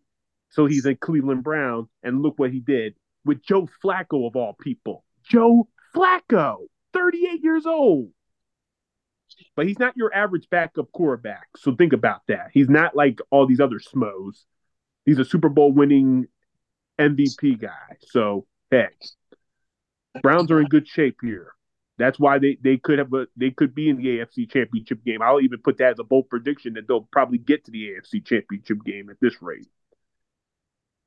John has has a disappointment in his Colts. The entire AFC South is a disappointment. 0 for 4 this past week. Really. And you're fighting for a play. Three teams are fighting for a playoff spot. None of them have any momentum right now. I mean, the Colts surprisingly lose. Tennessee, even though they're not in the fight, Seattle did the same thing they did to us. Late game, clutch, touchdown. Wasn't Drew Lock's loser ass. It was Geno Smith an upgrade. So Seattle still has has some life left. We didn't even mention them in the in the playoff thing. Sh- shame on me. I'm a sorry bastard for doing that for for keeping them out since they beat Don't us. have to worry. Don't have to worry. Yeah. But but still, the AFC South is a huge disappointment this week. 0 for 4. This too late in the season for y'all to, to look like that. My dummy of the week is kind of I'm taking a shot at the NFL. And I normally don't want to take a shot at them, but let's be honest. The Ravens and the Dolphins is the biggest game of the of the season in the AFC. You have home field advantage on the line. The top two teams. Why in the why in the fuck is this matchup at one o'clock regional game? Why? Not Sunday night game, not Saturday night game, not Monday night game. Regional. Everybody can't see it. Which Matt and I could use as a unanimous pick. No, it's bullshit. And the NFL should be ashamed of themselves because they're putting all these weird games on Thursday night. They're putting more than it used to be. One team gets a Thursday night game. Now it's using that as, re, re, re, you know, recycling.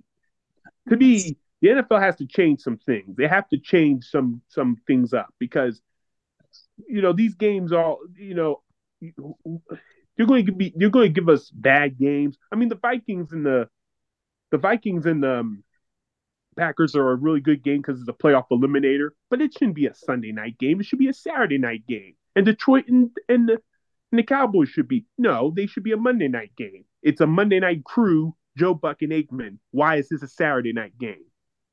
To me, the the Vikings and the Packers should have been the Saturday night game.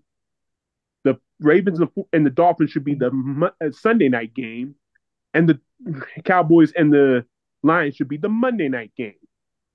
But the NFL don't know what the hell they're doing. They just put anything up there. They think that they know what they're what we we the viewers want to see. And sadly, Goodell- they've been right. Yeah, Goodell and and all the, and all the sorry bastards, Al Riveron, and all you Sally s- sorry bastards. y'all all dummies of the week for this schedule. There's no reason why all these games should be in the wrong. They're all in the wrong place at the wrong time. At least, at least the Eagles and Cardinals are at one o'clock. At least they got that right. hmm But at the end of the day, the primetime games are are all a waste of time for the for where they're supposed to be. The NFL are dummies of the week. All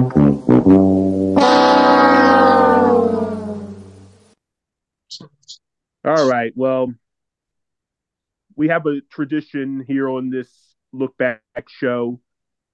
Even though we don't talk about college football much, we get to the to this part of the year and we talk about it. The college football playoffs. The future, like I said, Matt knows that he he got he's got he's he put his scouting hat on. You know, lovely hair by the way. I saw I saw your cap off. Lovely hair by the way. But Oh, yeah, yeah. but anyway, Yeah. yes. Yes. Ri- reminds of our friend at, at the comedy, uh, Kwame and I friend, uh, whatever his name is, that comes up sometimes. But anyway, but anyway, Oh, but like I said, we get to this time of the year where somebody's got to win a national championship, and the future of the National Football League will be in in display. So, and for the first time in my life, I'm going to bet on a college football game. I'm betting on the college football playoffs this Saturday. Join me at this closed lo- at this closed location. But anyway, moving on, we got to pick these two games. So the first game is the Sugar Bowl, even though that's the latter game that will be played on Monday. It would be played on Monday. Washington Huskies, winners of the Pac 12, the final winners of the Pac 12, even though two teams are going to try to keep that tradition going next year, but it's only two teams. Makes no sense. Playing the AC, the Big 12 champs, Texas Longhorns. Hook 'em Longhorns, whatever, you know, whatever. I don't know. I don't know. I'm not not from Texas. But anyway, but a big matchup for the right to play for the national championship the next the week following on January 8th. But a big matchup, two teams that are hungry, determined, and dedicated to put on a hell of a show and give their fan base, long-standing fan bases, a chance. Washington hasn't won a national championship in 30 in over 30 years. Texas in over nearly two decades.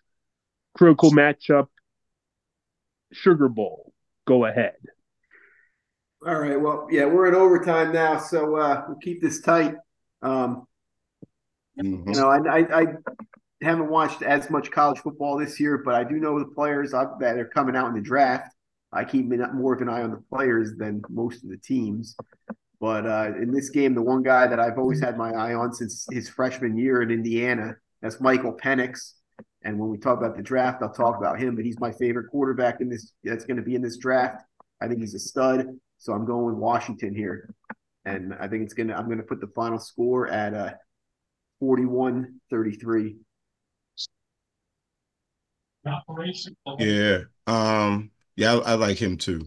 Uh, he's uh, let's say a, a lefty who throws like a laser. He reminds me a lot of uh, of Lamar.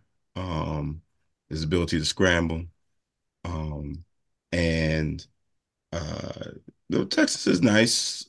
I'm still not sure they're necessarily deserving of being here.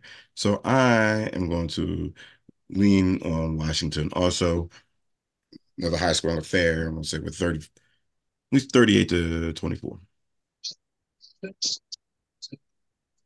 Uh, well, I'll say, uh, I mean, I really don't follow, you know, the college football outside of a couple teams like Penn State and Alabama and teams like that.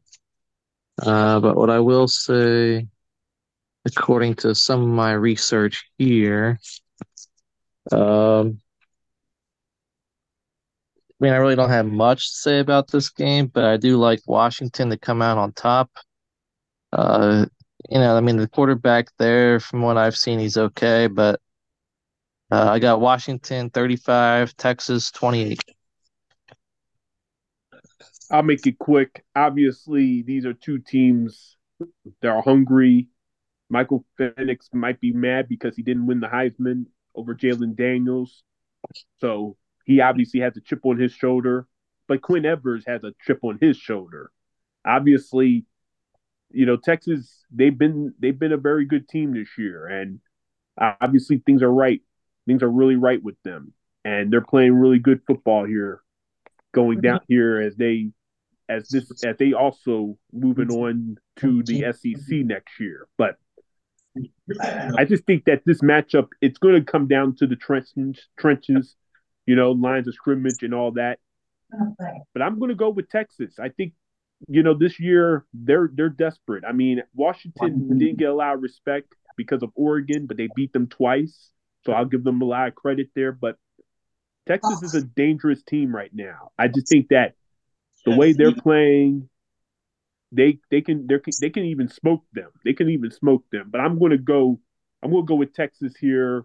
Not saying that I'm giving out that for for a wager, but give me Texas and the final score 46 to 38. So this is like All right. Now the other matchup, and this one is the bigger one. It's the Rose Bowl, and it's a lot, lots of on the line here. The the team of the of the century, Alabama, is back. They're back in the playoff, and they're playing Michigan, and John, and what could be Jim Harbaugh's last college coaching game if they don't win. Obviously, critical matchup. Lots going in there. Michigan is in the playoff for the third straight year. Will they be ousted for the third straight year in the semifinal? And then obviously is Alabama and Saban on his pack for a seventh championship. Like Richard Petty and Dale Earnhardt, will he be called a seven-time champ when these playoffs is over? They get to the national championship, or will they? Is Michigan? Is this their finally the year they break the dam?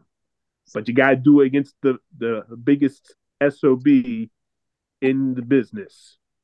Go ahead. Yeah, well, I mean, Alabama was able to get in the playoffs.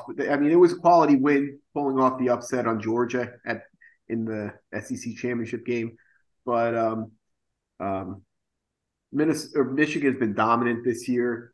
Uh, they did get caught cheating, but you know, as much as I hate both of the Harbaughs, especially Jim, a a bunch of both of them are a bunch of a couple of crybabies, but I really hate Jim more. Um, either even so, Michigan I think is going to dominate this game. So I'm going to say 34-20.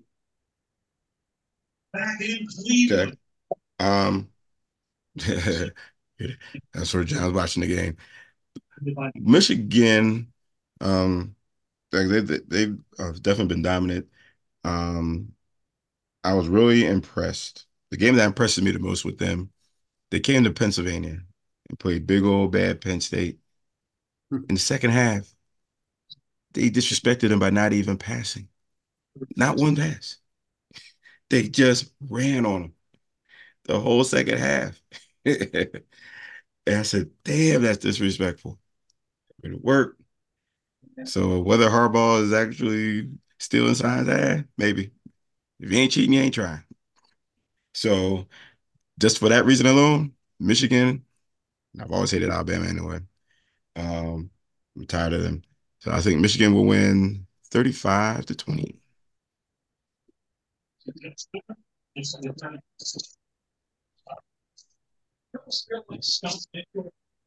It's you, John. Oh, I didn't, I didn't hear your your thing. You said Michigan 35? Yeah, 35 20. Yeah, 35 20. Oh. Uh, with me, um, I think it's going to be a much closer game. I don't think it's going to be that big of a blowout. I'm going to stick with Alabama to win. I'll say 28 24 over Michigan. Yeah. Look, Michigan Michigan is is a is is been good this year, but they're like the Eagles. They're the college version of the Eagles. They've been just getting by with some of the teams they've beaten, and you know they barely beaten a lot of these teams. Penn State has no offense. It was it was home field advantage with with Ohio State. In fact, Ohio State gave them a better game than last year, and this year they didn't make it. they didn't even make it. They got their ass whipped last year and made it. This year they didn't, and they didn't make it. So, I mean, Michigan's a, is a good team, but they're playing Alabama. Let's be honest. It's the SEC. Them playing against the SEC comes up small. Hell, they played TCU last year and came up small. So what do you think Alabama's going to do to them? Like, look, I know y'all not big fan of of of, uh, of um Saban and all them, and obviously Paul Finebaum, that little that rat bastard. He he he kisses the ass that that feeds him to that conference, and Saban. But at the end of the day, it's still Alabama. They're still, I mean, they're not the Kings, but they're the Patriots. They're the they're the Brady Belichick of that of that of college football. They know what they're doing. They're in the position that they're in, and they're going to whip their ass in the second half. I don't see, I don't see where where Michigan wins this game for some reason. I just not against Alabama. Maybe against any of these other teams, not Alabama. So give me, so give me Roll Tide, like Soul Train. Roll Mm, Tide. mm, mm. Don't you put Forty-one those two to together. twenty-eight. All right. All right. Now we have a bonus pick. Kwame's loser team, Florida State, lost. They're, they're undefeated. chance- So they know how they're losers. Un, they're unbeaten conference champs that missed the playoffs, and they're playing Georgia in the what's the bowl? Peach Bowl? Not the Peach Bowl. What what is that bowl? We're in the Orange Bowls. Orange Thank you very Bowl. much. So you ha- we have a bonus pick, but here's the catch: Matt and John are off, and I are off the hook. We don't have to pick this game. You do, Kwame. So what do you think your Florida State is going to do to the two-time defending national champs in the consolation bowl to the playoff? Well, as I have stated to you before, I think it's a shame that we're not in the big one because we are undefeated. However, I understand. Um, we got our backup quarterback who's a little shaky. Um, he still won, won a ACC title with him. Uh, actually, that was our third string. Our second string played know, pretty well against Florida the the week before that, so he should be back. Um, so I don't playing Georgia is like, I mean, it's amazing that I played the defending champs. So I'm going to go with the fact that Florida is an underdog by 20. Now, I'm going to pick Florida to cover the 20. I might put a few on that. I mean, uh, we'll see.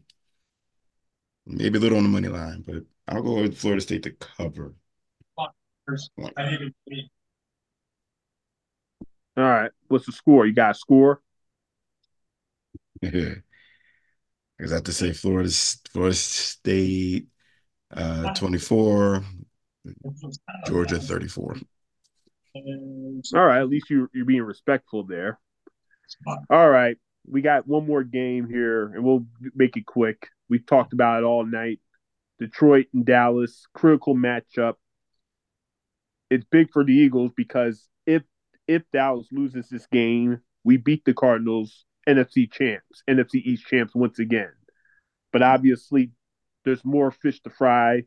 The one seed is still in play for both teams. Dallas is a long shot, but Detroit can still win the one seed and actually he has the tiebreaker over the Eagles over common opponents.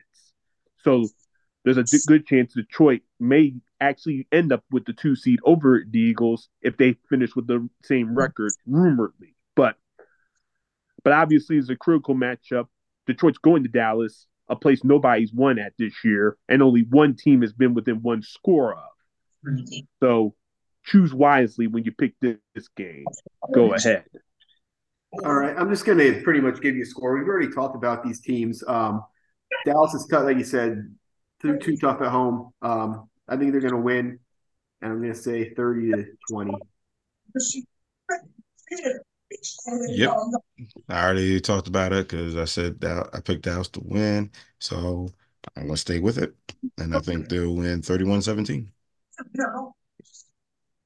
Uh, with me, I have a little little spurb about this.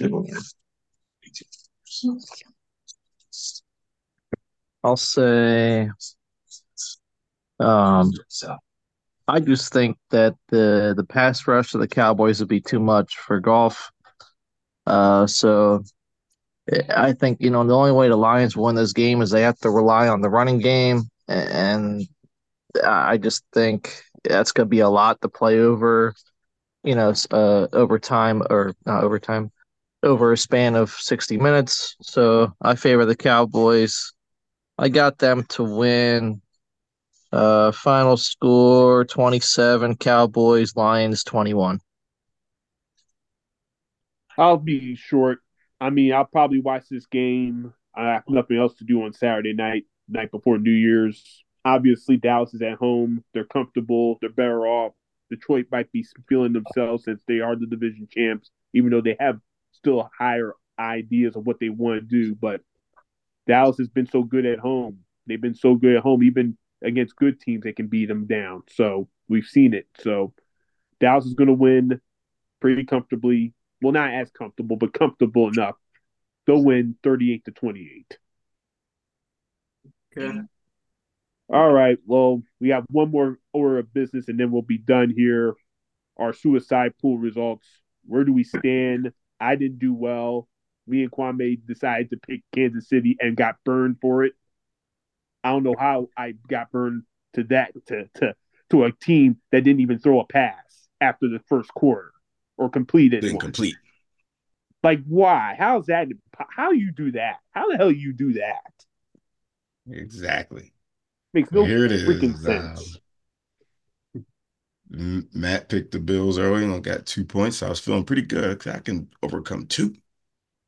I had the Chiefs, and we know what just happened there. Minus six. I just needed six plus. I could leapfrog and get the lead. But um now Matt's 133. I got 122. Two weeks left. Ken is pretty much checked out, but he's still hanging in third. It's 67. Mr. Smitty plus two with Matt, plus so he's at 56. And Rob Bob picked the minus six with me. So plus 32. Two weeks left. Yeah, the can only, happen. thing, the only thing for me, I've been saving the Bills and Eagles all year. Um, and weeks ago, my plan was to take the Eagles here in week 16 against the Giants and then take the Bills this coming week against the Patriots. And but the way the Eagles have played, I might not even pick them at this point. You know? I mean, they, they they don't blow anyone out. I need points, so we'll see. But Yeah, yeah. That's interesting. I see that. I see that strategy. I got the Bills Yeah. the week before. The Bills helped me out the week before though. 21. yeah, I could tell. I could text Ken if he wants to pick any more games. He hasn't picked. He's only picked once in the last yeah, seven he's checked weeks. out, man. Yeah, he's still beating us. He's still beating me and John. But John, but John got burned with the Chargers pick though. He got really, he got really screwed there. Yeah, yeah. I mean, I'm still bad, but I haven't picked. I haven't picked something that terrible. At least not in the, since October. Yeah. Not since the, the Bengals. That was your worst. Yeah. But there's still two two weeks left, and crazy shit have, can happen. Crazy shit can happen. All right, well, that's all we have for this episode. I mean, I think we're next Wednesday. We'll we'll keep it. We'll we'll try to see what we we our schedule is. You know, get check back with Kwame's schedule. That's where that's where it's at. But Yeah. we'll be we'll be back next week in some capacity. Week 17, looking back, we'll look at the playoff scenarios and we'll see who makes it and who doesn't. And we'll obviously hope that the Eagles will actually win by more than 14 points. Fingers crossed there. But this is our last show of 2023. When we come back, it will be 2024. And lots to look forward to, lots to get into, lots to think about. Oh, yeah, by the way, Ken is coming back for our week 18 look back episode. He will preview the playoffs with us. He is he is coming back for week 18 episode. Not this coming week, but the week after. So Okay. Ken Okay. will be back for that episode, and obviously the four of us will be back next week. So enjoy your New Year's and keep your holiday spirit. Happy Kwanzaa, whoever celebrates. And we'll see you next week. Ooh, that's scary.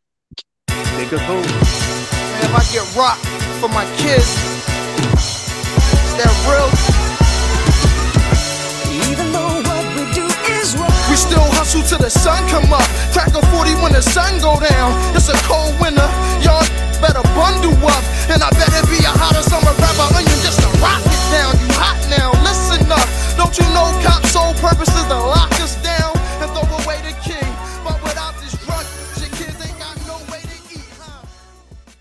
Christ, I should have taken